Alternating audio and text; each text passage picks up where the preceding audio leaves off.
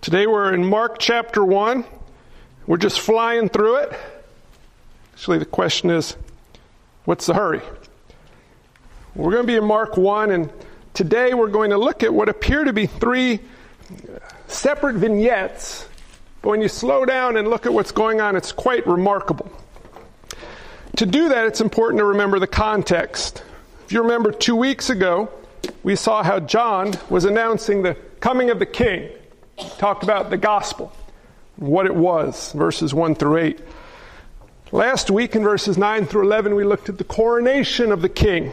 We also looked at an invitation. And today in verses 12 through 20, we're going to see three things about our Lord that are a great encouragement to both our enjoying, excuse me, relational intimacy with Him, as well as our ability to joyfully obey Him. We're going to look at the temptation of Christ. We're going to look at the beginning of His public ministry and the call of His first disciples. So I'll read the word of the Lord and then we will begin to unpack it, beginning in verse 12. It says, The Spirit immediately drove him out into the wilderness, and he was in the wilderness 40 days, being tempted by Satan. And he was with the wild animals, and the angels were ministering to him. Now, after John was arrested, Jesus came into Galilee proclaiming the gospel of God and saying, the time is fulfilled and the kingdom of God is at hand. Repent and believe in the gospel. Passing alongside the Sea of Galilee, he saw Simon and Andrew, the brother of Simon, casting a net into the sea, for they were fishermen. And Jesus said to them, Follow me, and I will make you become fishers of men. And immediately they left their nets and followed him. And going on a little farther, he saw James, the son of Zebedee, and John, his brother, who were in their boat, mending the nets. And immediately he called them, and they left their father Zebedee in the boat with hired servants and followed him. Now, you may think Mark had a little ADD. He's talking about Jesus being tempted, Jesus proclaiming the gospel, Jesus going along the Sea of Galilee, and it's like, whoa, slow down. In fact, if you read the other gospel accounts, you realize he's left out a whole bunch of stuff. For example, John 2 and 4. There's a whole lot of stuff that Jesus was doing that Mark hasn't recorded. Well, let me assure you that this isn't a matter of ADD, this is a matter of divine inspiration. And the Holy Spirit knows exactly what He's doing as He had Mark record these words. And what's phenomenally interesting is in the context, you see the king is coming, the king is coronated, and here you see exactly who the king is by way of the king's authority. Now look at this. Jesus, in the first one, has power over Satan. In the second one, he has power over sin. And in the third one, he has power over sinners. Let me unpack this for you a little bit as we look at it. Let's start with the first one, the temptation. Verses 12 through 13. The Spirit immediately drove him out into the wilderness. Do you know why the Spirit drove him out into the wilderness? I can make something up.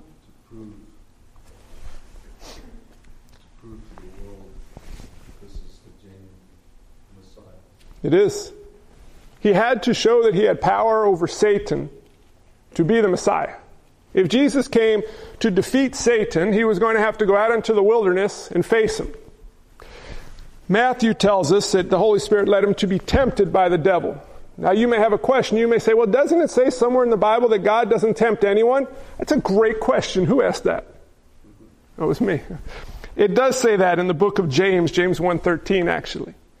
So what you have to understand here is God didn't tempt Jesus. Holy Spirit didn't tempt Jesus. The Father sovereignly allowed the Son to be tempted by the evil one. I don't know if you're aware of this or not as believers. Sometimes you face temptation. Did you know that? Do you know the Lord's Prayer?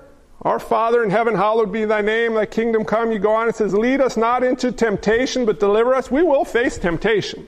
But the temptation isn't from God, it's sovereignly allowed by God and God's fully in control of it. He'll never give us more than we can handle as we walk in His power. We looked at that in 1 Corinthians. Well, Jesus faced a temptation in the wilderness. Notice the difference between the temptation Christ faced and the temptation Adam faced. Right? In the wilderness versus in paradise. In perfect fellowship with God and Eve, all by himself. Jesus had no one to pray with him. He had no one to encourage him. He had no help, no companionship. And that was important because if this is the king, then the king needs to show that he has power over Satan. So off he goes into the wilderness.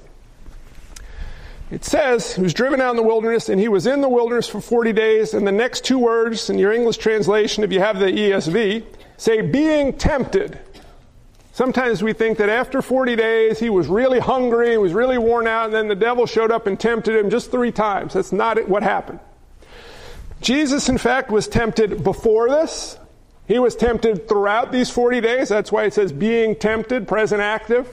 And he was tempted after this. Now, if you're a good Berean Christian, you're going to say, where do you come up with the before and the after part? It's another great question. Who asked that? Hebrews 4.15 tells us that Jesus was tempted in every way we are. And Luke 22, 28, he speaks to his disciples and he tells them that they were with him when he faced trials, temptations. So Jesus wasn't just tempted three times, but, but this is a pinnacle. And when you look at the three temptations he faced in the wilderness, you see that the devil's goal, the devil, I don't know if you know this or not, he doesn't look at Jesus and say, I don't believe you are God. Oh, he knows he's God. He doesn't say, I don't believe you're a king. He knows he's king. But what he's saying to Christ in the temptations is, a king shouldn't suffer humiliation.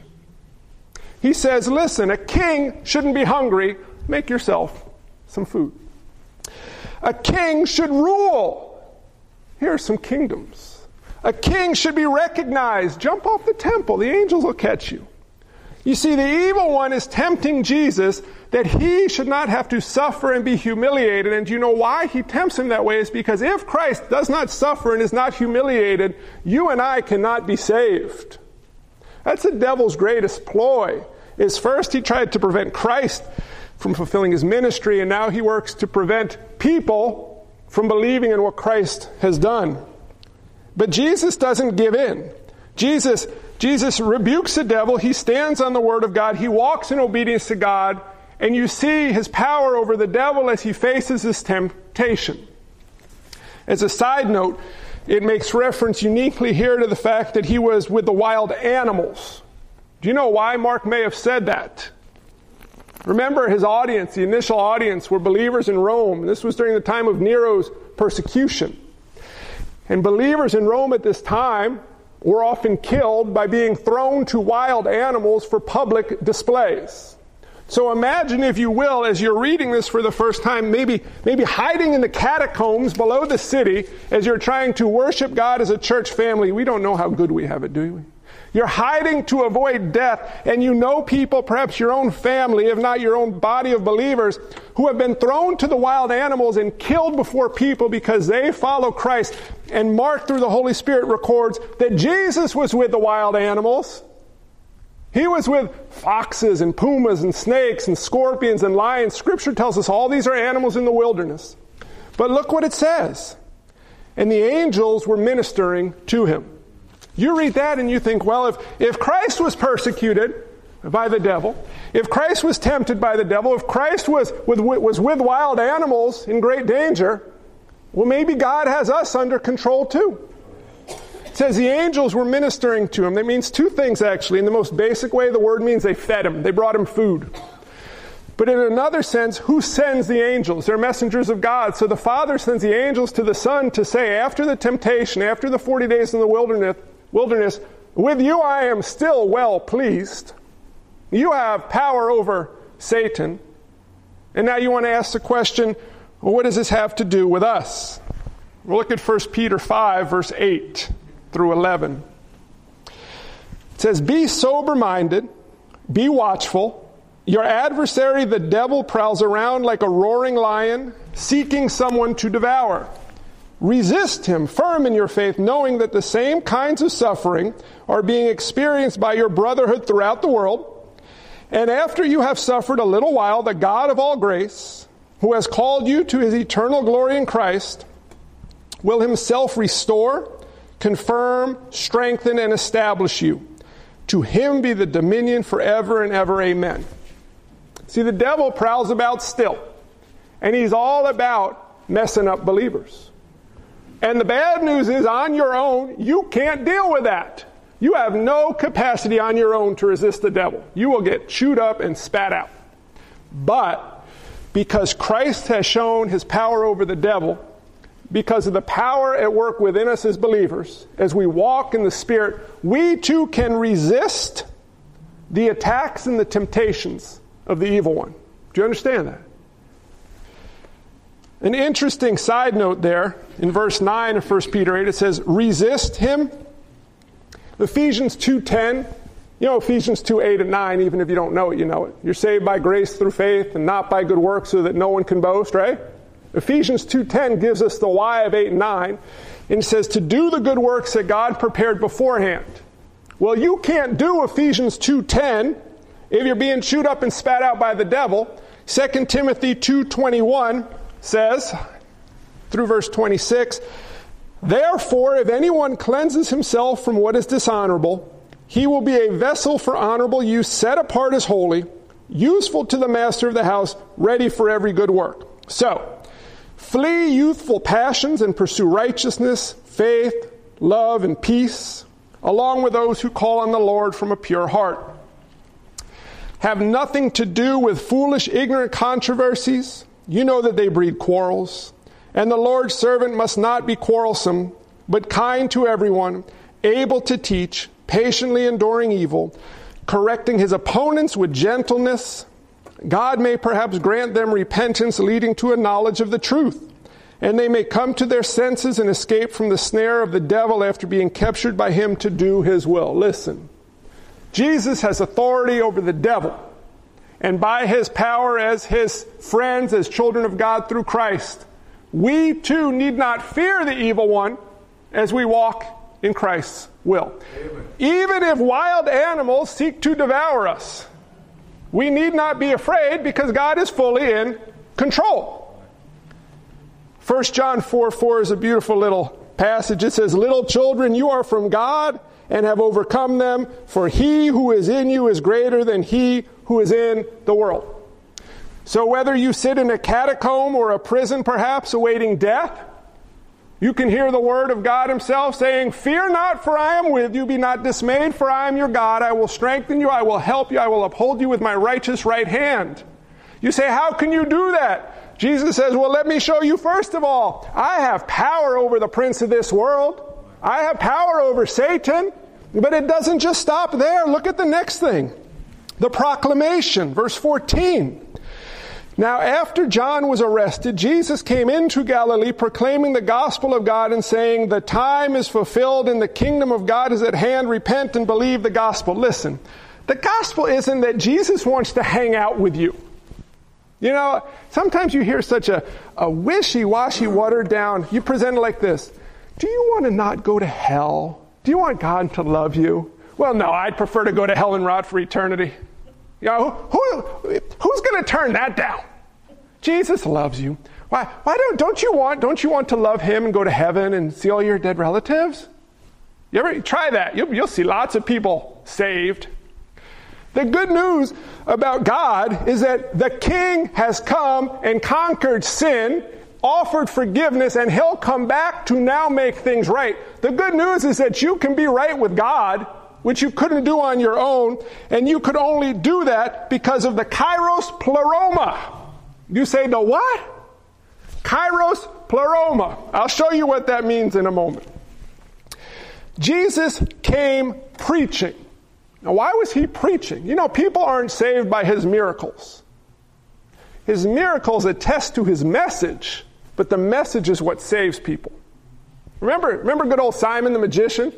He's like, let me get some of that magic stuff going. Mm-mm. Magic, magic don't, well, it's not magic. Signs and wonders, miracles, they don't save people. That's why when we see Dives and Lazarus, you know, the, the, rich guy is, he's, he's gone, he's going to hell, and he says, Father Abraham, send Lazarus to tell my brothers. And what does he say to him? Even if a person rises from the dead and speaks to them, they will not believe if they don't believe the prophets.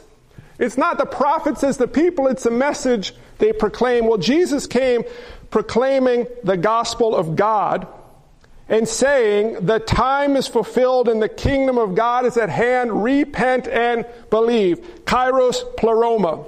The time. There are two ways to look at the word time there's chronos and kairos. The difference historic or historical. The word kairos used here speaks of a historic moment in time, a pivotal moment based on which everything else is different afterwards.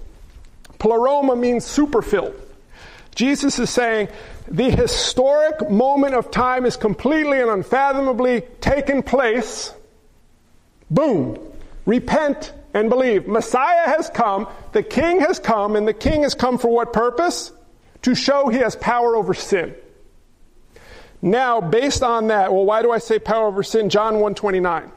Remember when, when Jesus came to John the Baptist in John's recording? Not John the Baptist recording, the disciples, John. It says in verse 29 of chapter 1 The next day, he, John the Baptist, saw Jesus coming toward him, and he says, Behold the Lamb of God. Remember what comes next? Who takes away the sins, the sin of the world. Jesus came and showed us not only does he have power over Satan, he has power over sin. The good news of Christ is that God has power over sin and Jesus came to take away the sin of the world. That's the good news. You can come before God only through Christ because your sin is forgiven through Him alone. So you don't ask people, do you want to go to heaven with God? You ask people, do you recognize who the King is? Do you recognize who you are before the King? Do you recognize your need for a Savior? If so, if you will repent and believe, you will be saved. That's the good news. The side note is you get to go to heaven. The great news is you're reconciled to God. So then we go here and notice this repent and believe. Present imperatives, constant actions. If you repent constantly and believe constantly, you'll be saved. Now listen to this carefully, don't misunderstand. It is not conditional of salvation that you must repent and believe to be saved. It is if you are truly saved, you will continuously repent and believe. There's a big difference there which you need to understand. Jesus doesn't say, repent constantly and believe constantly, and at the end of your life, I'll examine how you did and I'll determine if you earned salvation. No. He says, if you repent and believe, you are saved at a moment in time and as evidence of that salvation, you will continue to repent and believe. That doesn't mean you won't sin. It doesn't mean you won't have times where you struggle. But over the long haul, you will persevere. Do you see that? That is so important. I was reading this week of a, a gentleman who, when he was in his early 20s, was going through a hard time in his life. And he met with, he was talking with these two people at a, at a church function. And they shared the gospel with him and they had him pray this prayer. And they told him since he prayed the prayer, he was saved. Well, over the years, though, he didn't necessarily live a life that a saved person would live. He was convinced because he prayed the prayer he was right with God, and no matter how he lived, it didn't matter because once he prayed, he was told that he was saved. Do you see the danger here? He was never discipled. There was, there was no one to help him walk. It is so important as we proclaim the gospel. It doesn't say go out and share the gospel with people. It says go out and make disciples. We share the gospel and then we walk alongside the people so that through the power of Christ they could be nurtured and cared for and they can be assured of their salvation because they are repenting and believing as a lifestyle and they can do that because Jesus has power over sin first to save and then to allow us to walk in uprightness and holiness. You might say, but wait a minute, if Jesus has power over sin, why is there so much sin around? You know, why, why, why is the world so riddled with sin? Why, shh, why am I so riddled with sin at times? Why, why? If he, if he has power over sin, well, you know, there are three aspects to the kingdom of God. There's the invisible kingdom. The kingdom in the heart of the believers. That's where we live right now, the hidden kingdom. When Jesus returns, he establishes what's called the millennial kingdom. It's a thousand year reign on earth. At the end of that thousand years, then there's the eternal kingdom. Now, in the eternal kingdom, the new heaven and the new earth, there's no sin. You won't struggle with sin. But during the hidden or invisible kingdom, we still battle sin. But my friends, we're not captive to sin as Christians. Christ has overcome sin. He's defeated the devil and he's given us the power to walk in obedience, but we daily don the armor of God to stop the fiery darts of the devil. We store up God's word in our hearts so we might not sin against him, but we are not stuck in sin because our Savior has power over sin. Let me bring you to the last part and show you something. It might, it might unsettle you for a moment, but stick with it because it's such an encouragement. The calling in verse 16. Passing alongside the Sea of Galilee. So the Sea of Galilee, it's actually technically a giant lake, 700 feet below sea level. It is harp shaped and it is loaded with various types of fish that exist nowhere else in the area. It is a center of international fishing and commerce. It was at this time too. And people would ship and travel through there to receive fish galore. So when I read to you what happens, I want you to understand that these guys aren't in some rusted out boat like you would see on the news coming from Cuba to Florida, you know? And they're not so down there like anything that comes along, we're going. These are successful fishermen in a successful fishing area. You ready now? Jesus, walking alongside the Sea of Galilee, saw Simon and Andrew, the brother of Simon, casting a net into the sea, for they were fishermen. Now we know through John's gospel that Jesus met them several months before. And when Jesus met them before, they, if you were here when we were doing the Gospel of John series, there was that freaky moment where they were stalking Jesus. If you don't remember that, you can go back and try to listen to it. Jesus came to John to be baptized. He left. These two guys are following him. Hey, Rabbi, where are you going? And Jesus says, Y'all are freaking me out. Get away from here. He didn't say that. He said, Come, come with me. They spent some time with him, and they came to believe in him as Messiah at that time. Well, then they went back home and got to fishing. Well, Jesus shows up again after a few months and he says to them, Follow me, I will make you become fishers of men. Rabbis didn't command students to follow them. Students asked rabbis to follow them. They would often go through an interview type process, a la like going to college. But Jesus says to these guys, You follow me. He didn't ask. He didn't say, If you be interested in following me, you may come along. It just says, Follow me. Then I'll make you become fishers of men. And then it says, and immediately they left their nets and followed him. Well, what happened there? Now remember, they're not down and out fishermen starving on the shores of Galilee. You know, it's not, it's not like we have um, Andrew saying to Simon, Oh man, I'm so hungry. We got to find something to do. Oh, our house is falling over. What are we going to do when Jesus comes by? Oh, there's hope. Now, these guys are probably making good money, living a good life, running, running a good business. Jesus says, You, you, follow me. And then they just drop everything and go. Unless you think I'm making something up here, look what happens next. Goes on a little further and he sees James, the son of Zebedee, and John, his brother, who were in a boat mending their nets.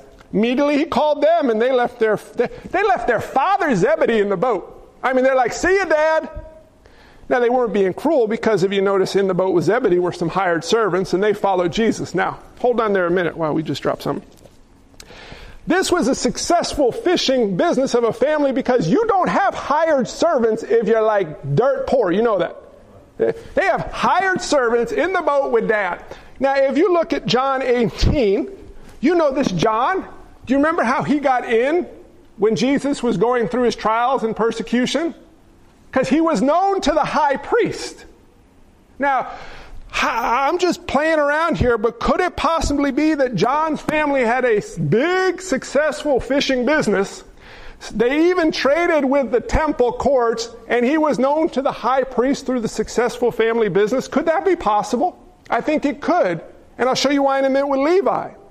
But Jesus says, hey, you and you, let's go. And they drop their stuff, see you, dad, and off they go. Now, time out. Why would they do that? Isn't there risk associated with that? Look at uh, Mark 4. You know, Levi, the tax man? Tax dudes made good money. I guess they still do. But back then it was even worse. They, they determine how much people would pay and they'd pocket the change. And Jesus walks up to this, this tax man in 414. And he says to him, if I could find verse 14 in my Bible right after 13, like usual, it says, that he calls him, and Levi, what does Levi do? He starts crying. I can't go with you. I can't follow you. I've given you the wrong verse. I'll get it in a minute when my head quiets. Levi gets up and follows him. Why would he do that? Now, this is what I want you to see. This is not the wrong verse. John 15, 16. Turn over there for a minute.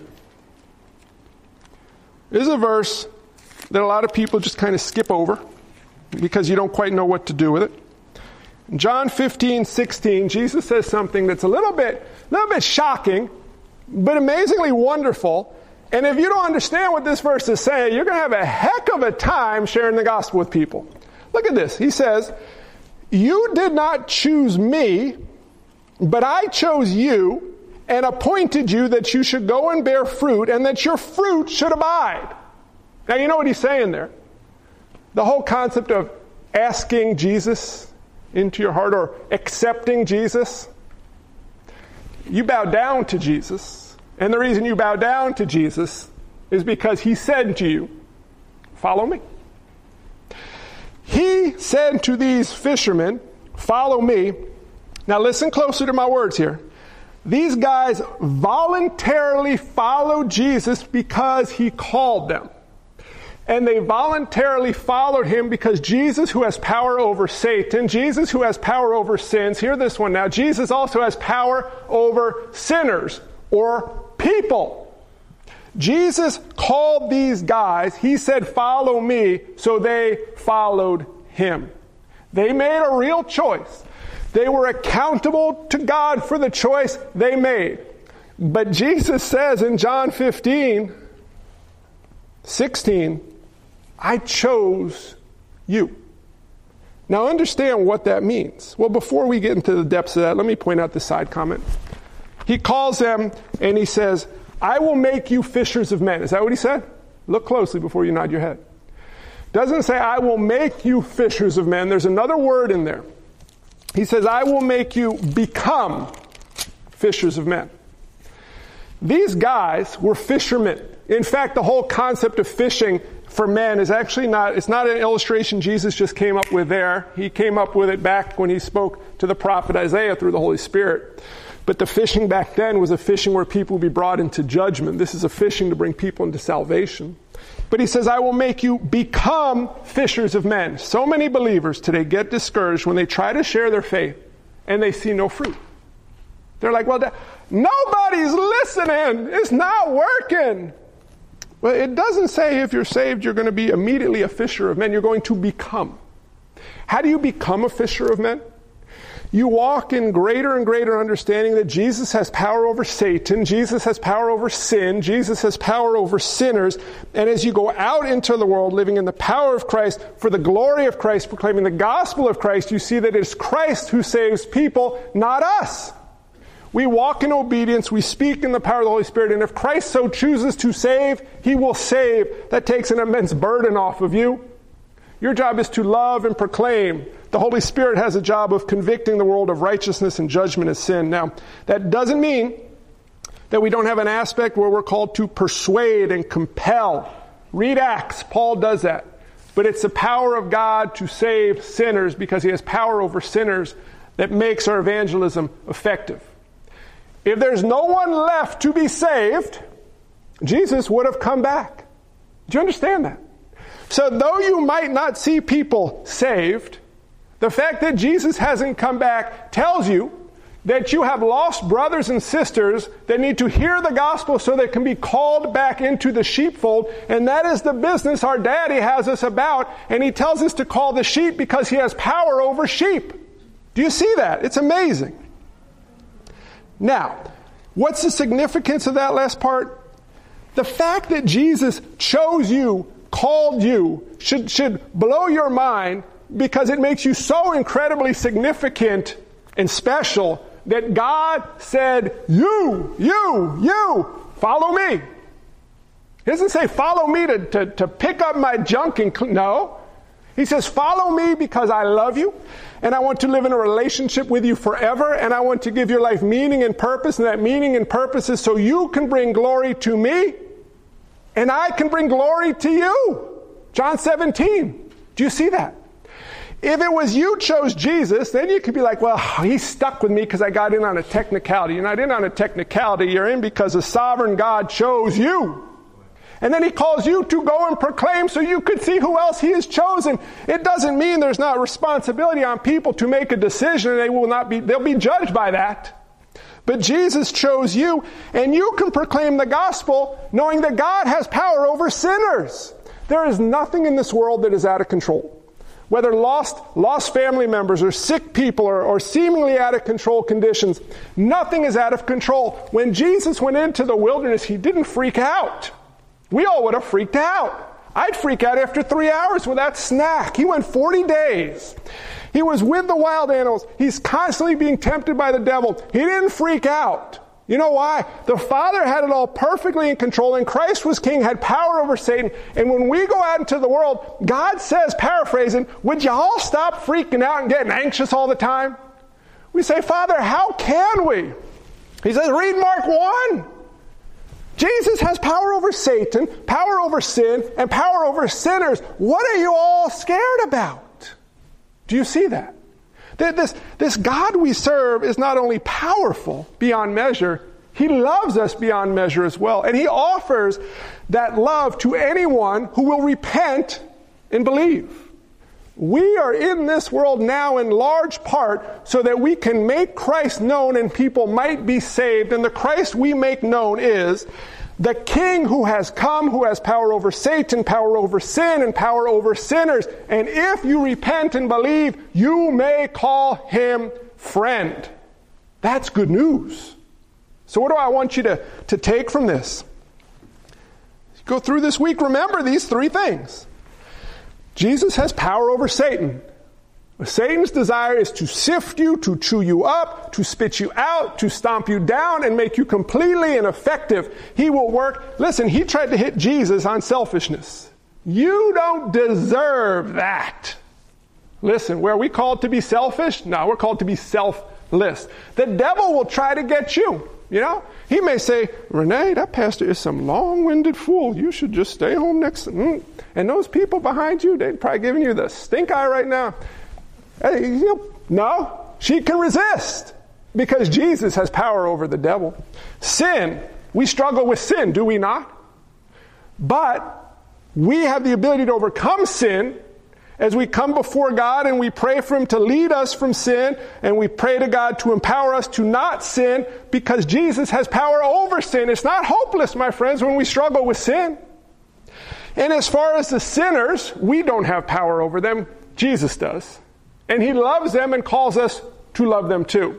But when you see them, when you look at them, this is one thing I hate about, about election season. You start to look at the morally deficient and the morally upright. I am so much better than you because I, I am morally far more wholesome and you're just a dirty, rotten, And I think the Pharisees said that and Jesus called them whitewashed tombs. The only reason we can call God Father is because Jesus has power over sin and sinners, and He said to us, You follow me. And we chose to follow Him because He compelled us to by His power, and we have the joys we walk in obedience to Him. So as we proclaim the gospel, you don't have to finesse it. You don't have to tweak it. You don't have to throw out the moon bounces and the face paint. And listen, if I said to everyone in Malvern, I'll give you $5,000 if you accept Christ. Probably a lot of people come to faith, huh?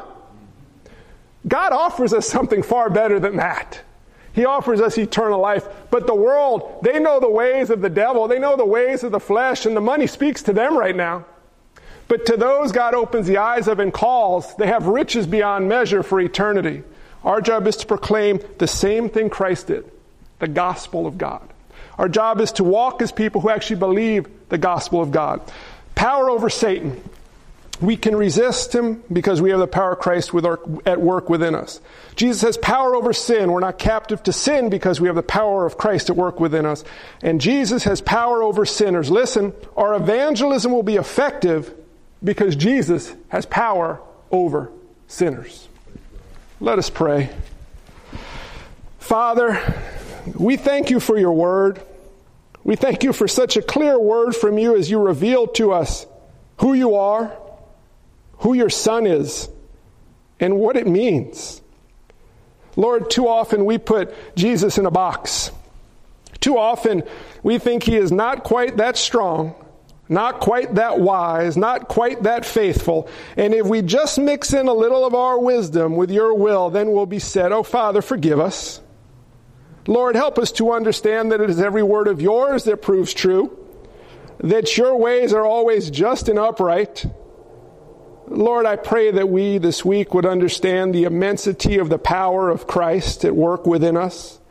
I pray we would not be distracted or deceived. I pray we would keep our eyes upon you, knowing that your eyes are upon us. I thank you for the fact that our salvation rests not in our ability or our strength or our faith, but in your faithfulness. Lord, please help us to be the people that you call us to be.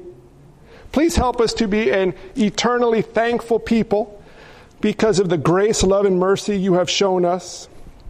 Help us to be a people who can love because we were first loved, who can extend grace because we were first shown grace, who make much of you because in increasing measure we see how much you have made of us.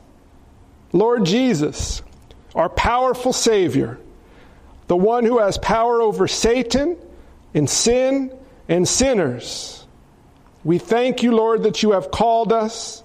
We pray that you will use us to call many to yourself. And we pray that our lives would be lived for your glory alone. And all the people of God pray this in Jesus' name, and we say together, Amen.